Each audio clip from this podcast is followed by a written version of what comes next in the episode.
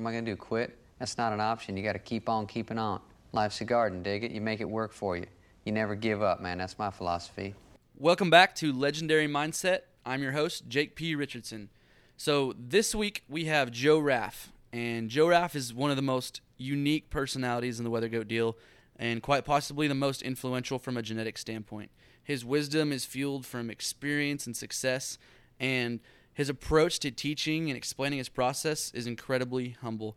Um, his consistent mindset on, on how to generate just high quality livestock and, and breed them year after year and keep those traits, you know, throughout the years is is major to his success in the wether goat game. And I, and I was really excited to sit down with Joe and get his whole story. You know, goat wise, um, on the podcast, we've heard from a lot of his friends, and he's been referenced, you know, many times, all leading up to this. So hope you guys enjoy it.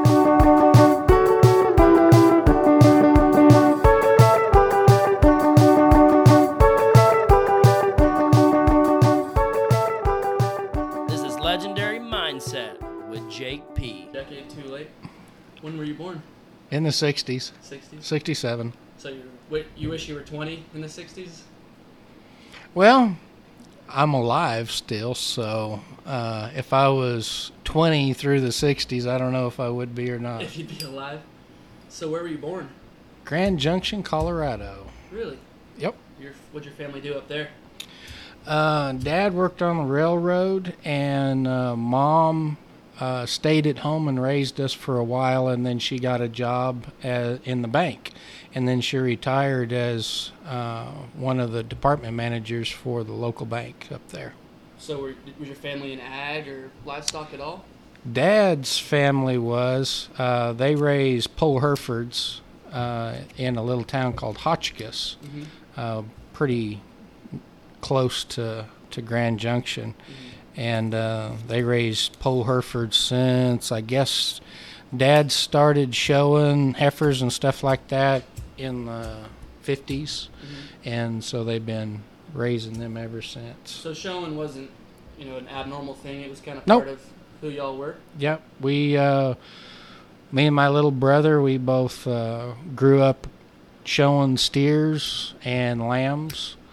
Um, showed lots of steers and heifers and stuff, and uh, we're fortunate at a lot of the shows that we went to. And uh, then later on, uh, we got into showing lambs and stuff, and really enjoyed that. And bought a little flock of ewes, and uh, we had some uh, cows that uh, that we bred for show calves, and had a little flock of uh, Suffolk ewes that we bred for club lambs. So So what was the what was the showing like, you know, back then? I mean, it's obviously completely different, but Right. were you slicking the lambs? I mean, how has it really changed? I mean, probably not as big, not as competitive, or um, it was still big and competitive, but not near like it is now. yeah.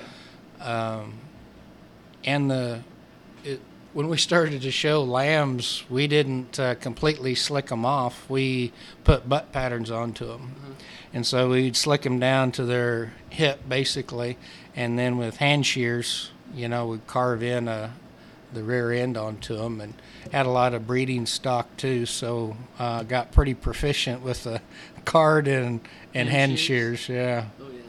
So, I mean, there were market lamb shows, but it was you know the purebred breeding show thing seems like it was really popular back then. People would just have big strings. Were you guys into that? Uh, we really didn't do much into the registered. We kind of leaned more toward the wethers. Uh, we did have some registered ewes that we'd show, but um, not that much. We really just kind of focused on the wethers. Yeah. Was uh, the National Western happening back then? Did you guys ever show at that? You bet. We uh, showed at the state fair there in Pueblo and National Western uh, every year that we were eligible, you know, to go, and we showed in Billings, Montana. We showed in uh, Arizona quite a bit. Uh, being from Colorado and going to Arizona in January is a nice place to be. Oh, it's like a vacation, I'm sure. Absolutely. Um, so, when did you move out of Colorado? Did you stay there for all high school and college and all that?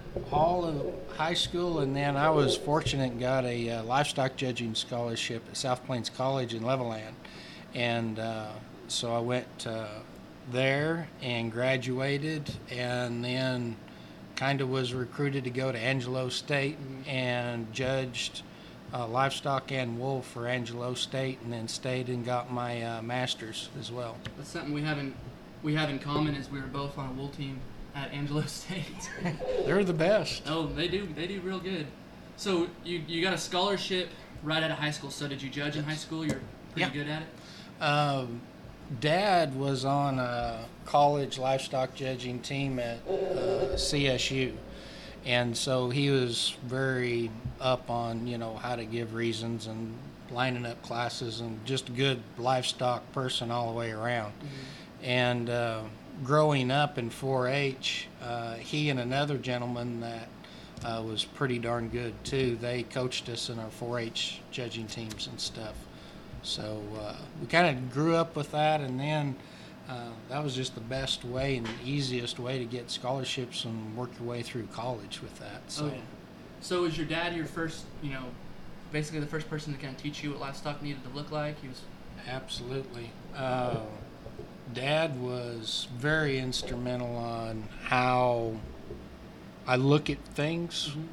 Um, we never showed the absolute best everywhere, but we were always very competitive.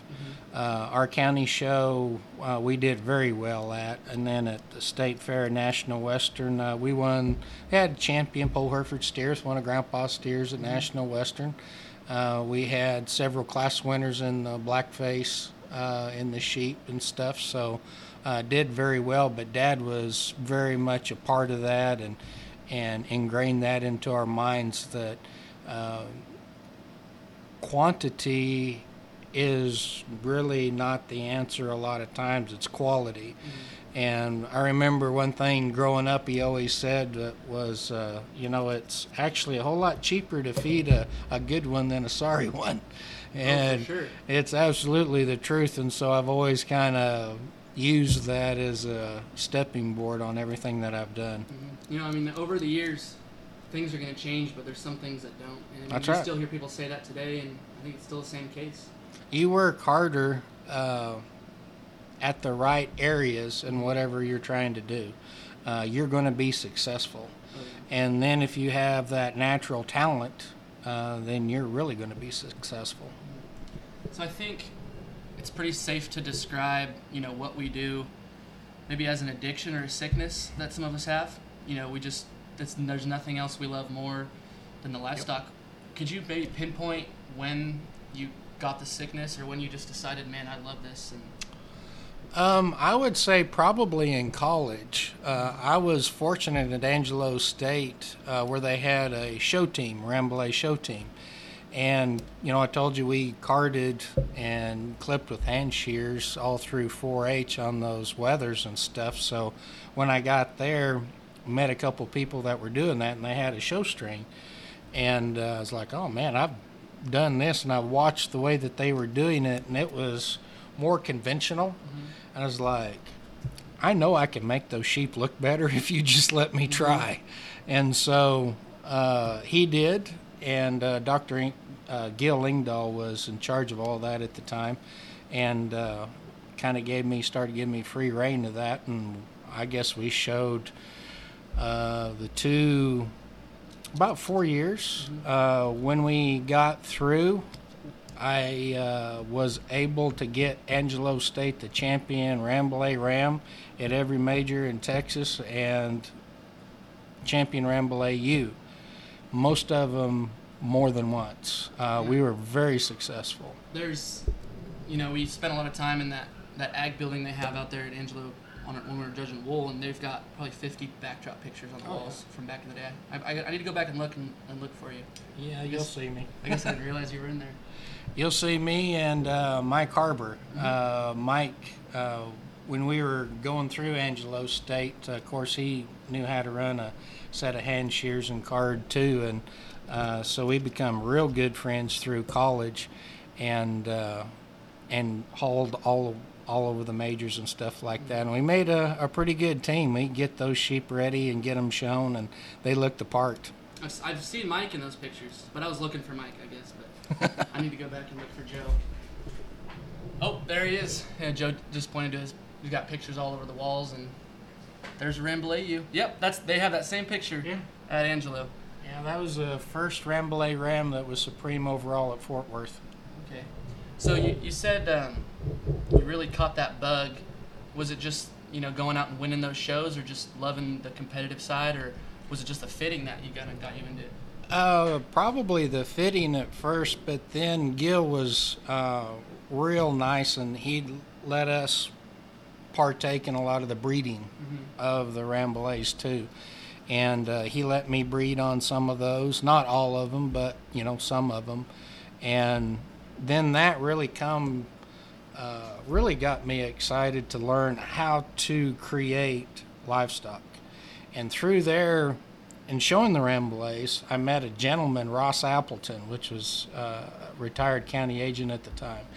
And Ross taught me more about genetics than anyone else. He was a brilliant man. And when we were at uh, college and stuff, of course, he would, for whatever reason, took me under his wing and we'd go what he called make a circle.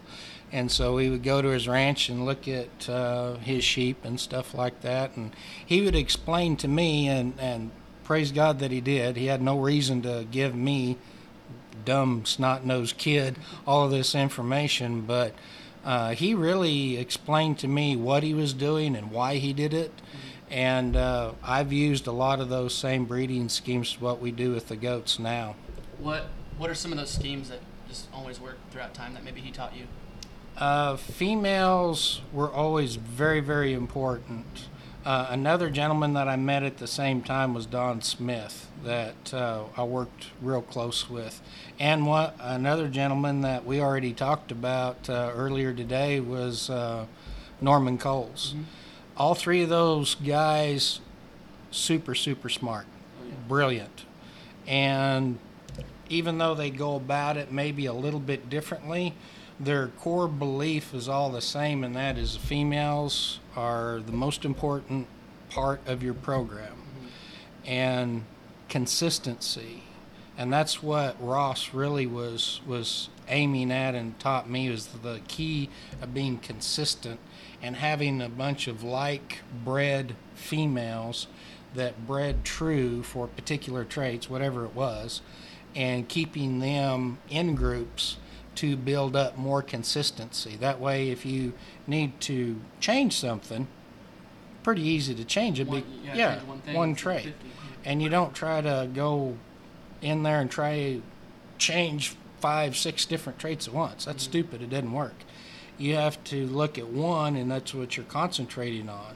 Well, this takes literally years to build that consistency for whatever you like.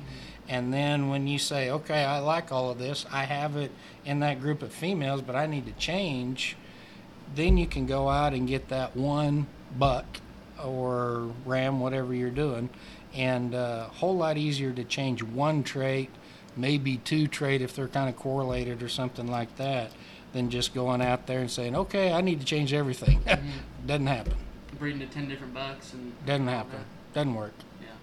So at that point, I mean, when you were learning all that, were you just, you know, okay, this is cool, or were you like taking notes, like I, I'm gonna have to use this, I'm gonna raise livestock for the rest of my life, or, you know, what was, I guess, what were your goals at that point? I wanted to raise livestock on a high level. Uh, with at Angelo State, we were winning basically all of the shows, and uh, I really enjoyed that, and I wanted to continue that on my own. And um, we need I, I guess about that time, you know, I told you I met uh, Don Smith. Uh, got to know him very well. Went to his ranch, and he told me a lot of the things on how he bred livestock and stuff. And uh, he came to me one time, and he said, uh, "Son, I'm going to sell all my sheep. Do you want to buy them?" And I'm like, "Well, I don't know if I really want to. I don't know if I can afford them right now." I said, "What are you doing?" He says, "I saw these goats in South Africa. And they're called a Boer goat, and I am selling all of my sheep, and I'm going to buy these goats." And uh, he said, truthfully, if you're smart, you won't buy a sheep, you'll go out and buy some goats. I said, okay, well, this guy is way more successful than I am, very well respected. Uh, I'm gonna I'm gonna follow his lead. So that's what I did. I sold sold all of mine, and uh, followed his lead on getting these goats. So what what year was that? 92, 93, I think, is when they imported them. So you were were you even involved with goats at that point, or were you just raising sheep, or were you trying to make you know I mean I guess showing Spanish goats or anything like that, Angoras? Maybe? I I pretty much made fun of anybody that had a goat. that was not even on my top ten. yeah. Uh, but Don explained to me what they were and brought them over. Of course, Norman was one of the first with Don to bring him into the U.S. And uh, fortunate that I knew both of them very well and talked to them and stuff like that about the genetics that they found over. Of course, the first ones we brought over were from New Zealand, and then some from Australia, and then we had to wait. I don't know. I guess about five or six years, and then was able to bring some out of South Africa. Uh, but they did a lot of the groundwork on knowing those genetics that were going to be coming over. And talking with them, I could figure out which ones that I wanted to dapple in, and uh, was very fortunate and was able to do so. So the first goat, I guess, I guess the first doe that you owned, was she from one of the you know, those original New Zealand imports, or was she from that big, huge group they brought from South Africa, the only group? Actually, the first group that I bought, I bought from uh, Don, and they were just Spanish that he bred to uh, Bow 606, one of the first Boer bucks that were brought over. And then from there, I just started an upgrading program.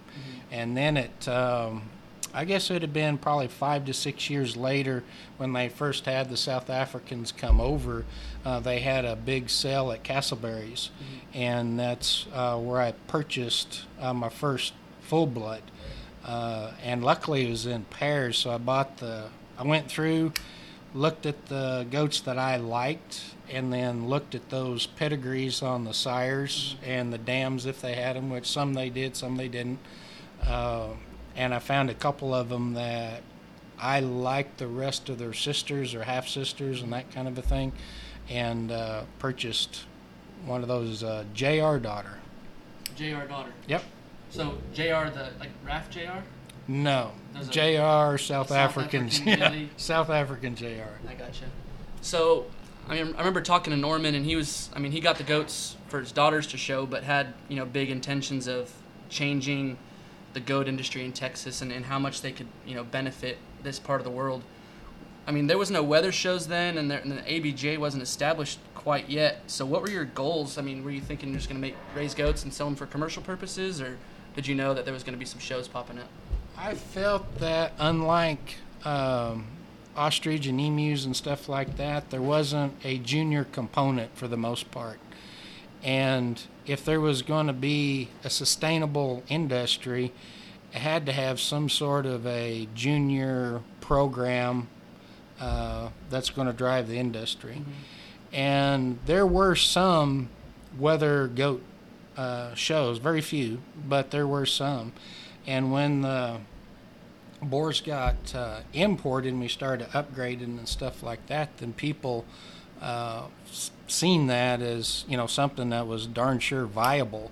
And then more shows and more counties got uh, increased and increased, and uh, then pretty soon we started to get them incorporated in the major stock shows, which that was when when Houston opened up and took the Wethers away from the dairy goat division and made them a division of their own and made a sale. Uh, at prior to that, you know, the best wether you could probably buy for three, maybe 350 bucks. After that, then they'd started going to the thousands and stuff like that, and because there was an endpoint, you know, for them. Um, early on, I did not like the style of a full blood Boer goat there was, in my opinion, a lot of things that were wrong. They were pretty loose made, they had a lot of hide. Uh, I wasn't a big fan of how they were just put together uh, from the skeleton standpoint. So I went out and, and found some other goats that I was breeding to them to kind of make my own composite uh, breed, And- goats or other breeds? other breeds Other breeds? uh, one of which um, we were talking a little bit about it. Uh, Mike Harbor and his parents down at Fort McKavett uh, had a pretty large operation of goats and, and was up uh, breeding them and stuff, and they were they were making them pretty darn good. And um they had some ibex influence in some of those. And when I got some of my first uh, dec- decent, uh, at, at first they weren't very good, but when I f- first started to get some decent bucks, uh, I told Mike, I said, "Man, I'd like to take some of those and breed them to these full-blood does that I got." Of course, everybody thought I'd lost my mind because at that time you still get 10, 15 grand for any kind of full-blood female, but I wanted to jump into making a wether Yeah. competitive show wether goats. And I knew it was going to start taking off. You could just see more and more shows going. Um, but just a regular Spanish or uh, whatever influence, you know, wasn't going to cut it. You needed some Boer in there, but the Boers weren't going to cut it because they weren't made right. But if we integrated a lot of these other breeds in there and cleaned up what the Boers didn't have, they brought a lot to the table. And I'm not downing them because we wouldn't be where we were We are right now without them. So I'm not being critical of them. I just think that where we are now, we couldn't have got there just with the full bloods, and that's why I in, uh, incorporated a lot of different breeds and like the uh, Spanish and the uh, ibex, you know, that Mike had down there was a pretty big part of. You know, you look back a few, show you some pictures later on, you won't believe, but uh, go back a few decades, you know, and that's where we started. Where are the are ibex native to America? Or are they? I don't really know much about what those are specifically. It's like a mountain goat, right? They're, I mean, they're wild. They are wild, and uh, everything about them, how they got here, that kind of stuff, I honestly do not know. I just know that uh, the ones that I worked with, uh, well, that that Harbor had and stuff, you know, they uh, coined those as being ibex, Mhm. kind of an ibex Spanish deal. So. So, you see the Boer goats, you know immediately, you know, we, I want to change them. And this is, I mean, your own idea. From what I've heard in those early days of the, of the, the Boers, I mean, yours have kind of always looked different, you know, and kind of been that terminal look. Where did you get the idea, hey, I'm to breed an ibex to make, like, have you, had you seen one before and knew they were a certain way? Or, I mean, I guess, like, what characteristic did they have that the Boer needed? They, the hide on the Boer at the time that when I started all of this, very very hidey, Mhm. Uh, very thick hide to boot. Uh, their handle was very mushy, uh, without anything, just naturally. You just they just felt like a sponge. Um, they were for the most part pretty weak topped. Uh, not all of them, but a lot of them were a little steep, steep hipped also. When you looked at them going away and coming to you, uh, a lot of them just didn't track right. Yeah. You know, they just they just weren't sound in my opinion. Now, there was these that I got from Mike. They were perfect by any means. Uh, that buck that we used, we call Quigley, uh, that we swapped out. Uh, Mike got one of my bucks that he liked, my top one of that deal, and then I took one of his. Uh, but for that time and that day, uh, that guy was real sound and wide on both ends. Uh, had very little, if any, hide because of the way that they were bred like that. And boy, you make big genetic improvements for those traits that I was trying to clean up at the time. And it wasn't too soon afterward I got a son out of him and uh, started to go down that road. And that, uh, matter of fact, that was uh, probably one of the first times that I met Mike Kelly too, because we had uh, Quigley, and uh, he was just kind of starting out and stuff, and he used Quigley uh, and got some of those started. Uh, I know on his a couple. I think he used him once or twice, something like that, early on. What year was that, you think? Kind of Oh, when you guys man. Um, I'm not even going to get close to this, but uh, 95ish, maybe something So like that. The Boers were very new still. Pretty new, yes. Pretty so, new. So did he get them as soon as everyone else did, or? Uh, Mike really, and I don't know where he got all of his doves. I can't tell you because I don't know. Um, but I know that he had bought uh, some bucks from me, some full bloods, uh, after he used uh, Quigley a little bit. Um, and then later on, we were partner on. I'd sell him like half of a buck or something like that. Uh, that we got started that way. I don't know, and he might have started bought some full blood does, but I, I don't know. Mm, I Don't you. know. So, I mean, like I mentioned earlier, you know, your vision from the start of the Goats has always been wethers, and I mean, would, was Mike probably? I mean, who else was kind of on that same mindset as you that early on? Was it was Mike the only one, or were there some other guys that were? There was definitely some some others. Of course, uh, Harbor, uh, that was his sole purpose as well.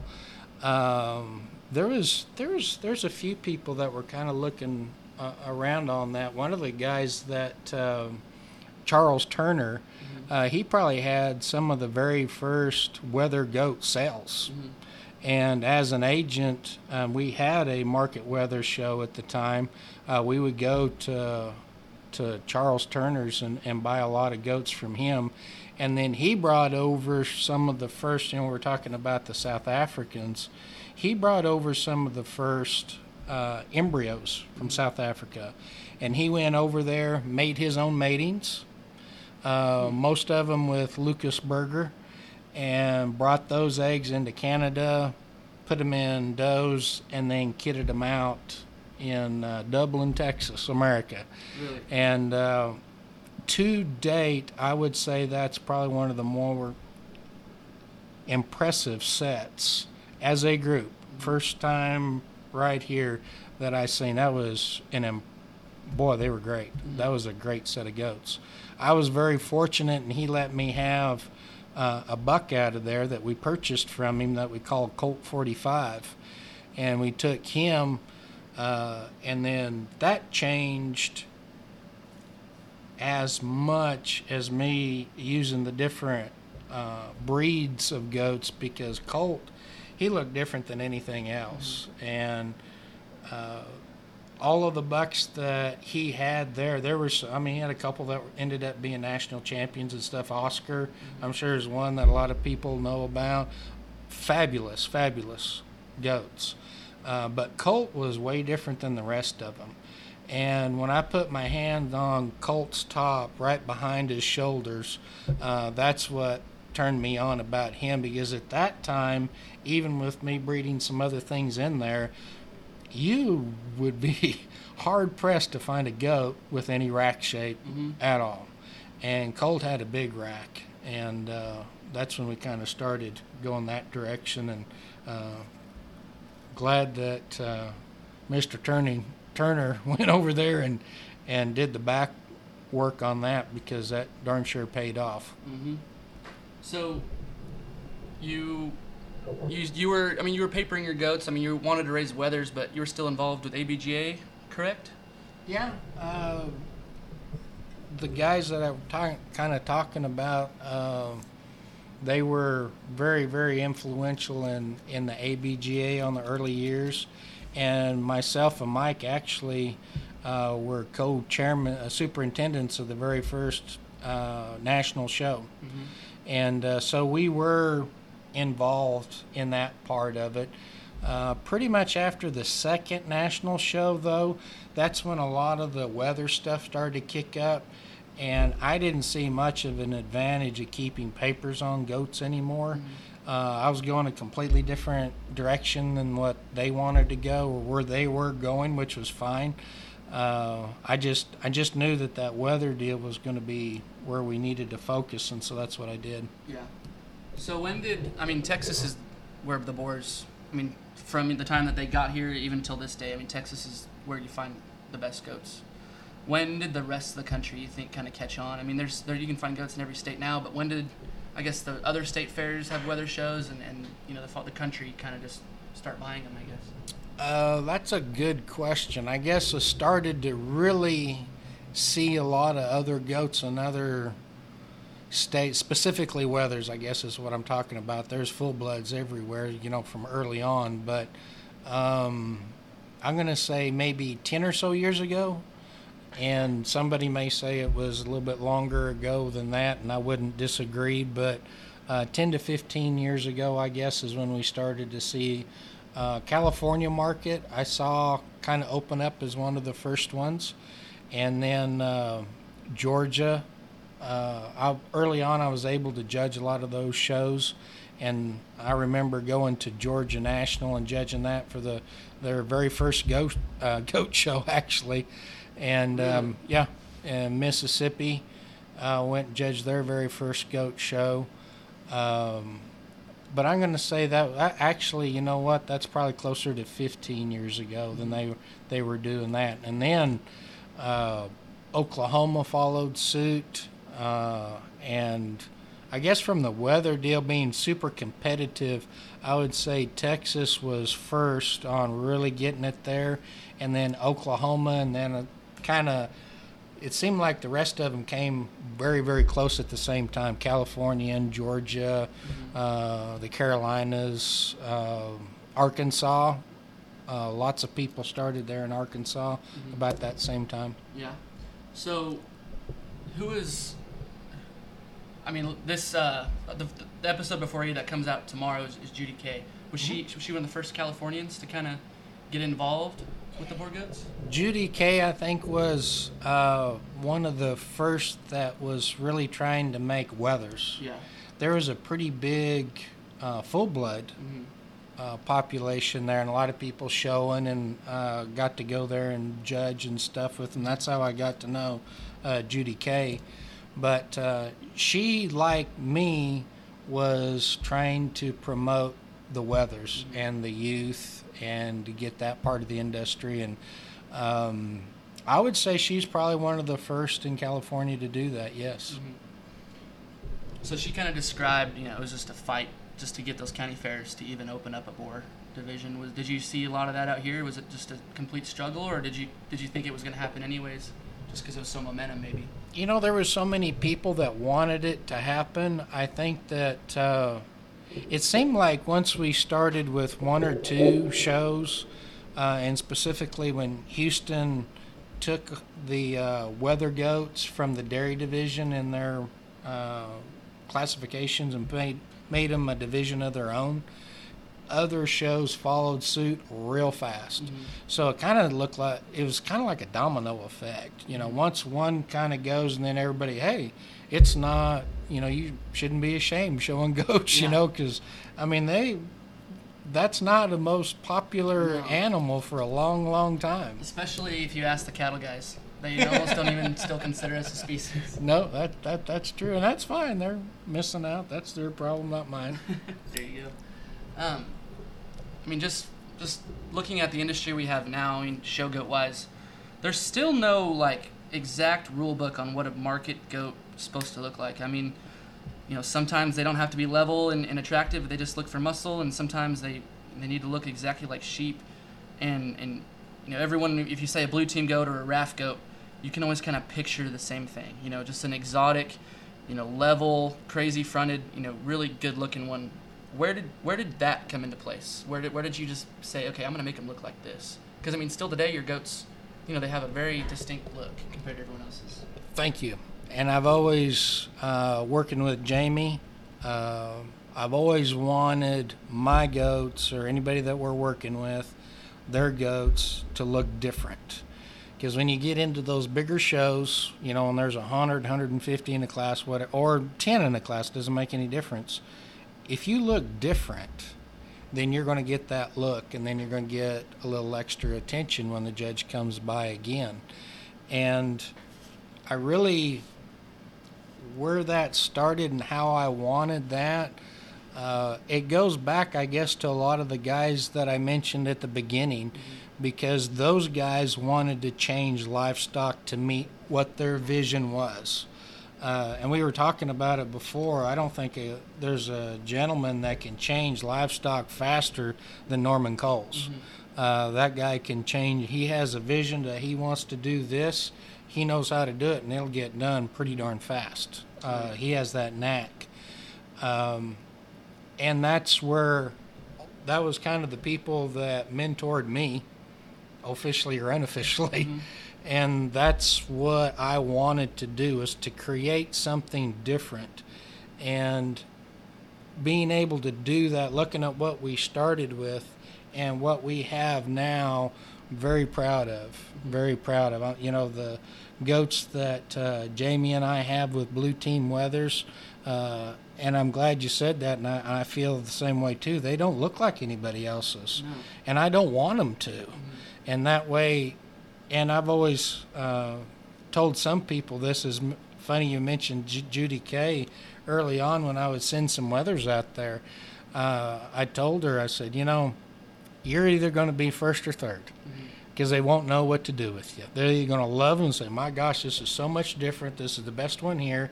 Or you'll be third where they don't have to fool with you for the grand drive. And that happened real frequent. real frequent because that was a, a new market and uh, just starting to show there and stuff and it had a lot of growing pains but and still today though i mean our goats are different and i want them to be different Yeah. So, part of I mean, livestock changing and getting better, and and you know the way trends work is, you know, on it all comes down to you know what are these judges like? I mean, they kind of seem to create the trends. And when I was talking to Judy, and she was talking about you know getting those first shows started, they had dairy goat judges because that's all they had. I mean, so where did those? How did you get the judges to start liking those kind, or even how did you find? Did you just use livestock judges in general, or goat guys, or how did? well there wasn't any goat guys Yeah. uh, so you just have to use good livestock people you know and, and start showing them okay yes this goat is shaped different than a steer or a lamb or a hog but the components are all the same and what you want is is all the same. And you made mention uh, earlier on and i comment about it where this is something that we worked through early on in the abga when i was on the judges committee and stuff and they would have one show and one goat would win. And then another show a different goat would win. And a lot of those people were so new to livestock showing they thought well if that one won that show that should win every show. Yeah. and they said okay we have these breed standards that we judge by or the judges should judge by and if they are then the same animal should win every show. And it was very hard to convince them or to try to make them understand people are all different. And we can interpret rules and guidelines differently. And i understand a lot of people that might be listening you know say well yeah that's exactly what we want. We want you know we want a long tubey wether. That's what we want. That's what we're going to have from here on out or whatever. Uh, i disagree with that. I don't mind judges selecting different things. I go to this particular show and this guy wants muscle. As long as he places on muscle all the way through, I don't care. That's his preference. We hired him to judge that show. I took my goats there for him to judge, and I know what he's going to do. And I darn sure know what he's going to do next time. You get a guy in there, all he wants is long, pretty, tubular, make look like a lamb. That's fine. I have no problem with that. Do it all the way through consistently. I have no problem with it. The only judges that I ever have a problem with is ones that'll use a long, tall one one time and then a super thick one the next class and have everything under the sun. You know, that's the only judge that really probably doesn't need to, or he needs more experience judging. As far as taking different types and stuff like, truthfully, I have no problem with it. Yeah. And I, I could have thought about that. I mean, some people talk about, you know, we need like a, a judge panel system where they can, you know, have the same, you know, set of winners every single time. And I always thought, if you're trying to make a living selling show stock, you need five completely different judge lineups at a major every year just so everything's marketable. I mean, right. every single kind that you raise, you know, has a destination and is worth money. If we had the same guy judging every major, 25% of your goats would have value that year, right? That's right. No, that's exactly right. And I know that a lot of people, uh, and I know when we look at the major stock show judges, and say, okay, this guy likes this, this guy likes this. And even though we try to breed, Jamie and I try to breed everything as consistent as we can, we're going to have outliers. Mm-hmm. We're going to have that one that's just super thick out there that that guy is going to like freaks, and then another one over here, long, tall. He's there, even though we're trying to breed maybe something a little bit different. You're always going to have those to pop up, so we're going to have hopefully, you know, one or two that might fit one of those guys. But what I like is that at the end of the year, we have lots of goats that get into the sales, mm-hmm. whether it be at a county shows or major stock shows. And I think that's just good livestock. Mm-hmm. And when it comes all, you can take all the trends and everything and toss them out the window. If you're breeding good livestock year in and year out, you're going to make a living and you're going to be successful. That's, I mean, that makes a ton of sense. Um, something that I've noticed, I mean, you know, I kind of want these goats. That's just me. I want them to look like sheep. Um, do you see? Do you see the goats ever going in a direction where you know all the all the cattle like, you know, you guys can look at different kinds of cattle and you know everyone can agree you know that's a good one and sheep you know same way everyone can agree you know that's a good one, but it seems like goats have the biggest gap you know between what one guy can call a great one and what one guy can call you know another guy can call a great one. Do you ever see it kind of closing and goats all starting to look a certain way, or do you still I mean see it just being completely different from a judge's opinion wise? I know what you're saying, and that's a valid point. Mhm. Um, and I can see it maybe in the years to come, maybe closing the gap a little bit. Uh, but you got to think about it. We've been showing cattle since the 20s. Yeah. We've been showing sheep since probably that long Yeah. as well, and hogs. We've really only started to show competitively goats. Since I'm looking on my wall right now. I apologize. 92, I think, was the first time I won Houston. '92. I think that's what it says up there. I have to Yeah, go so look not, at it a little not closer. The, not the 20s. so, I mean, you have to look at it from that standpoint. We haven't been showing goats very long. Yeah. I mean, So, as far as taking an industry, uh, and you look at some of the pictures that we started with, that I started with, and what they look like now, we've come a long way. Oh, yeah. Now, do we have a long way to go? Oh, absolutely. I'm not satisfied with anything that I own. yeah. Probably never will. But there's a progression of quality that I think is pretty well documented, and that is also with our judges and everything else. And as long as we keep just good livestock people judging, I have not a problem if they tend to like one a little bit thicker. That's fine. If they tend to like one a little bit longer, I have no problem with it. I got you. So when you're, you know, you're breeding, and, and I guess when you first started and up until now, I mean, you're, you know, like I said earlier, you like that certain kind. How did you get there? I mean, did, were you just so extreme in how you culled, and maybe every single doe you kept has to have a certain thing, or, or you know, how did you kind of make a doe flock that resembled your vision? I guess. Um, I started by closing the genetics and got them tight real quick. Uh, and I was able to do that, I think, faster and maybe a little more successful than some other people that are trying to do the same things, maybe, uh, because I had different breeds in my goats. Yeah. And so I could breed them real tight without having any kind of issues with them. And Because they were so- hybrid. that's right. own, yeah. And so you could breed them way tighter than what a lot of people could without coming up with other issues. And when I wanted to, to get that set of females to look, and this is what Ross Appleton taught me more than anything, that, that group of Rambouillet ewes that he had uh, there for a while, I mean, you couldn't really, I mean, they all looked the same. Mhm. They literally did. Very consistent. Then when he wanted to change, he went out and got a ram from Cunningham uh, that he called Worthless and uh, changed him again overnight. Yeah. Just with one breeding because his females were very consistent.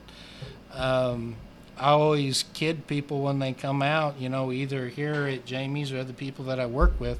The family tree doesn't fork very often. No, Does not fork. especially in the goats. I've noticed that.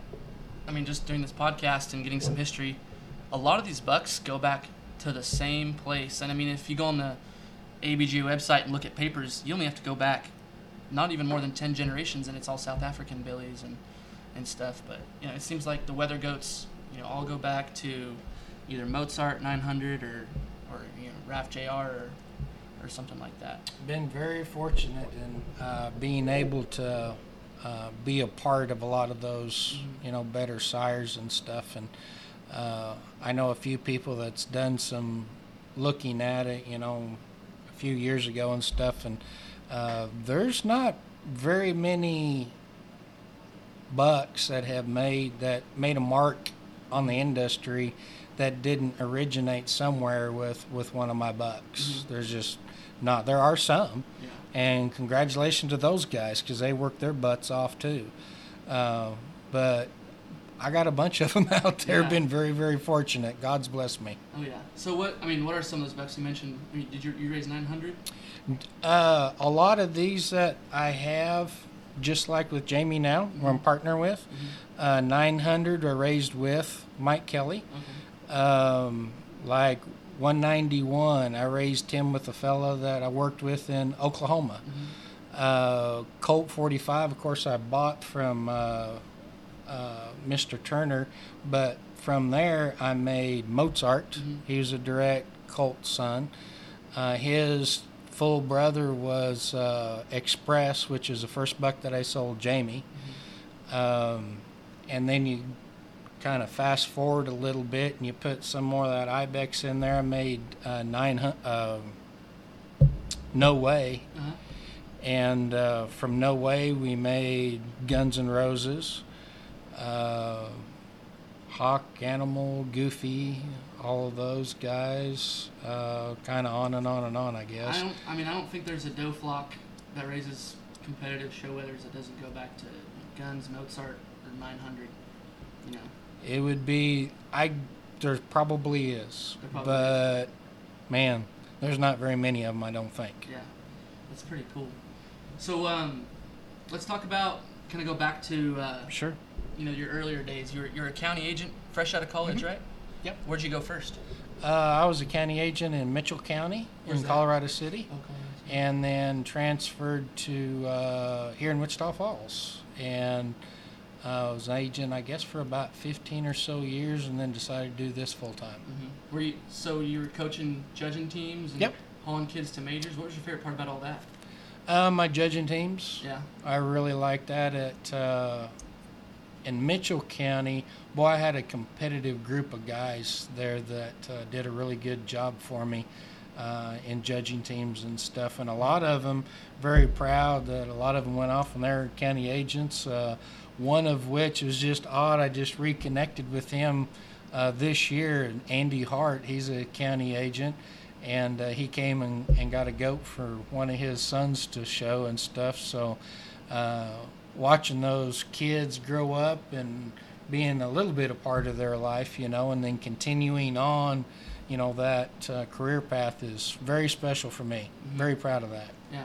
So how how'd you make the decision to do the goats full time? You just get too busy with them and they were doing good. It or- was. Uh, we bought this place here. We're sitting on about a couple hundred acres, and uh, it was going to get to the point I had to do one or the other. And I felt like I could do this full time and make it work. And uh, with the grace of God, I was. There you go. Glad it worked out. Me too. so so right now Joe and I are sitting in his his lab, his air conditioned lab, and around his poker table, smoking c- cigars and, and just hanging out. It's it's kind of your thing is you know smoking cigars and playing poker. How long have you? When did you start that? Or, or Oh know? man, I've always enjoyed cigars, Mhm. and uh, of course the what people for. Oh, you smoke cigars? Do you have any Cubans? yeah. And uh, rewind maybe three or four years ago, I got to know some guys online and stuff, and uh, they had some uh, ends on getting a lot of these Cubans over, and uh, that's about all I smoke now are, are Are Cubans. Cubans? Yeah, these are both Cubans. Really? Uh, you are smoking a what they call a Coro, a Cohiba Robusto, and that one is rolled in 2018. Uh, this is a Talisman limited edition Cohiba, and it was rolled in 2017. Okay. This one says Havana, Cuba. Yep. Where my grandma was born. Cool. Yeah.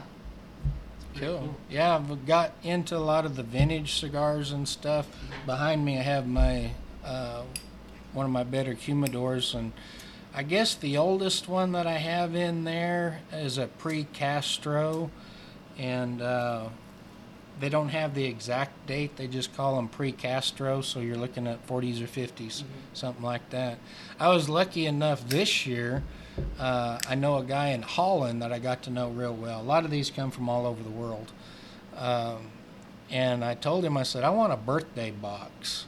So I wanted a box of cigars with my birth month and year stamped on the box. And he was lucky enough and, and ended up finding that for me a, a box of Romeo y Julietas from 67. So he didn't just go make you a box and print. No. He went out and searched for the Yeah. box with that day. That's pretty cool. Uh, he's boy that guy that guy has access to lots and lots of cigars over there. Uh, but I get some from Russia, uh, Czechoslovakia. Um, what are the other countries? The the Netherlands, a lot in the Netherlands. Some in uh, Australia. Uh, so they can bring him in, you know, and then they advertise them on different uh, deals, and a lot of it is just word of mouth. You know, hey, I know this guy.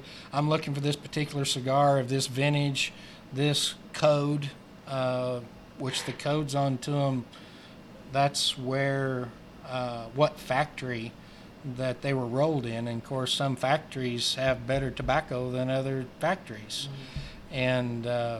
They get pretty particular onto them, just like you know wine and Oh, yeah. you know everybody likes a particular vintage and all that kind of a deal. No different with our cigars. For sure.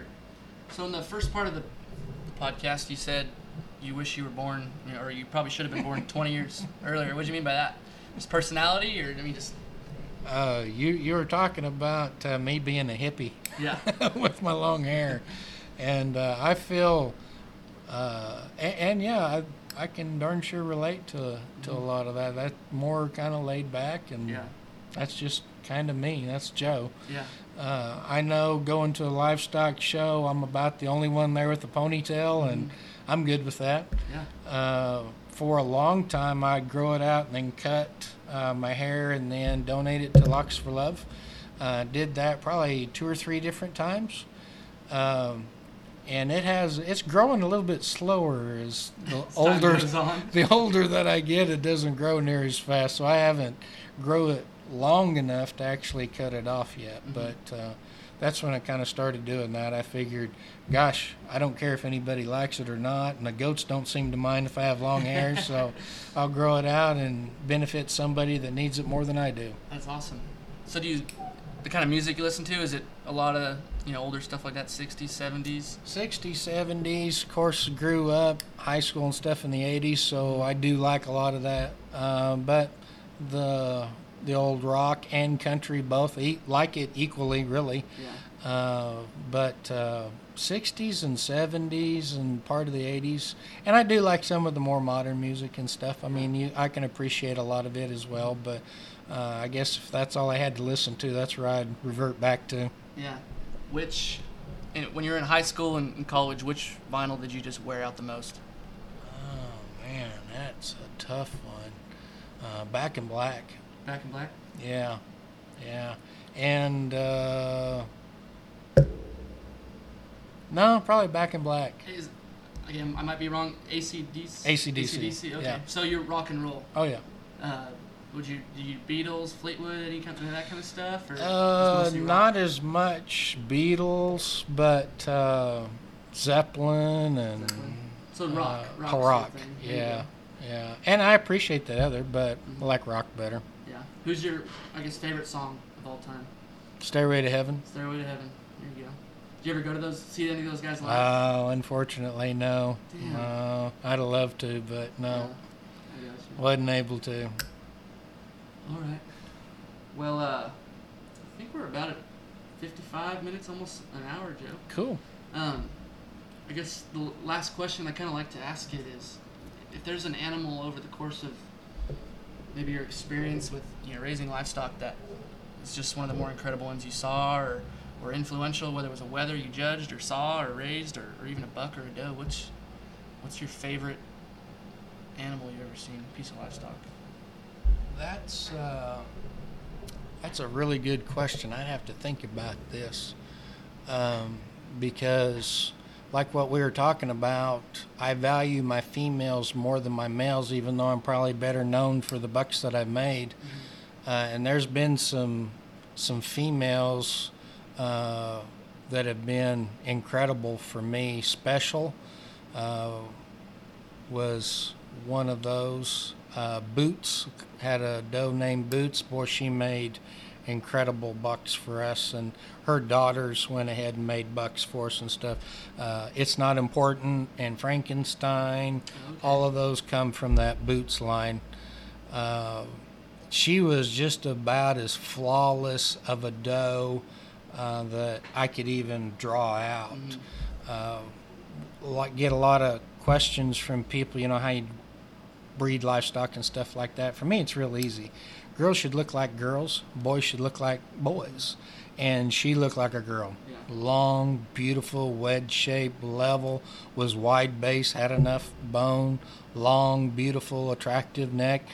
She looked like a female. I wish I had 50 of them like her. Mm-hmm. Timeless livestock. Good, you know, it's like we were talking about. Good livestock's good livestock, and it's timeless mm-hmm. Uh, structure and muscle and bone and length and all of that never goes out of style. Yeah, Never does. Just make them good. for sure. Well, thanks for thanks for sitting down with me and let me smoke one of your cigars, Joe. This My fun. pleasure. My This was a good pleasure. time. Well, thanks for listening. Joe's interview was really fun for me, and I got the full Joe Raff experience the whole time. When we recorded, Joe dipped into his huge collection of Cuban cigars, and we smoked. Um, we each had one right there over his poker table in his in his uh, lab there in his barn, and we recorded a podcast. Uh, again, thanks for listening, guys. Be sure to check out Cannon Brown's podcast, The Show, with Cannon Brown. He has a huge variety of livestock guests, and his content is absolutely killer. Uh, be sure to tune in next Monday. We've got the Dwayne Hurleman. See you guys next week.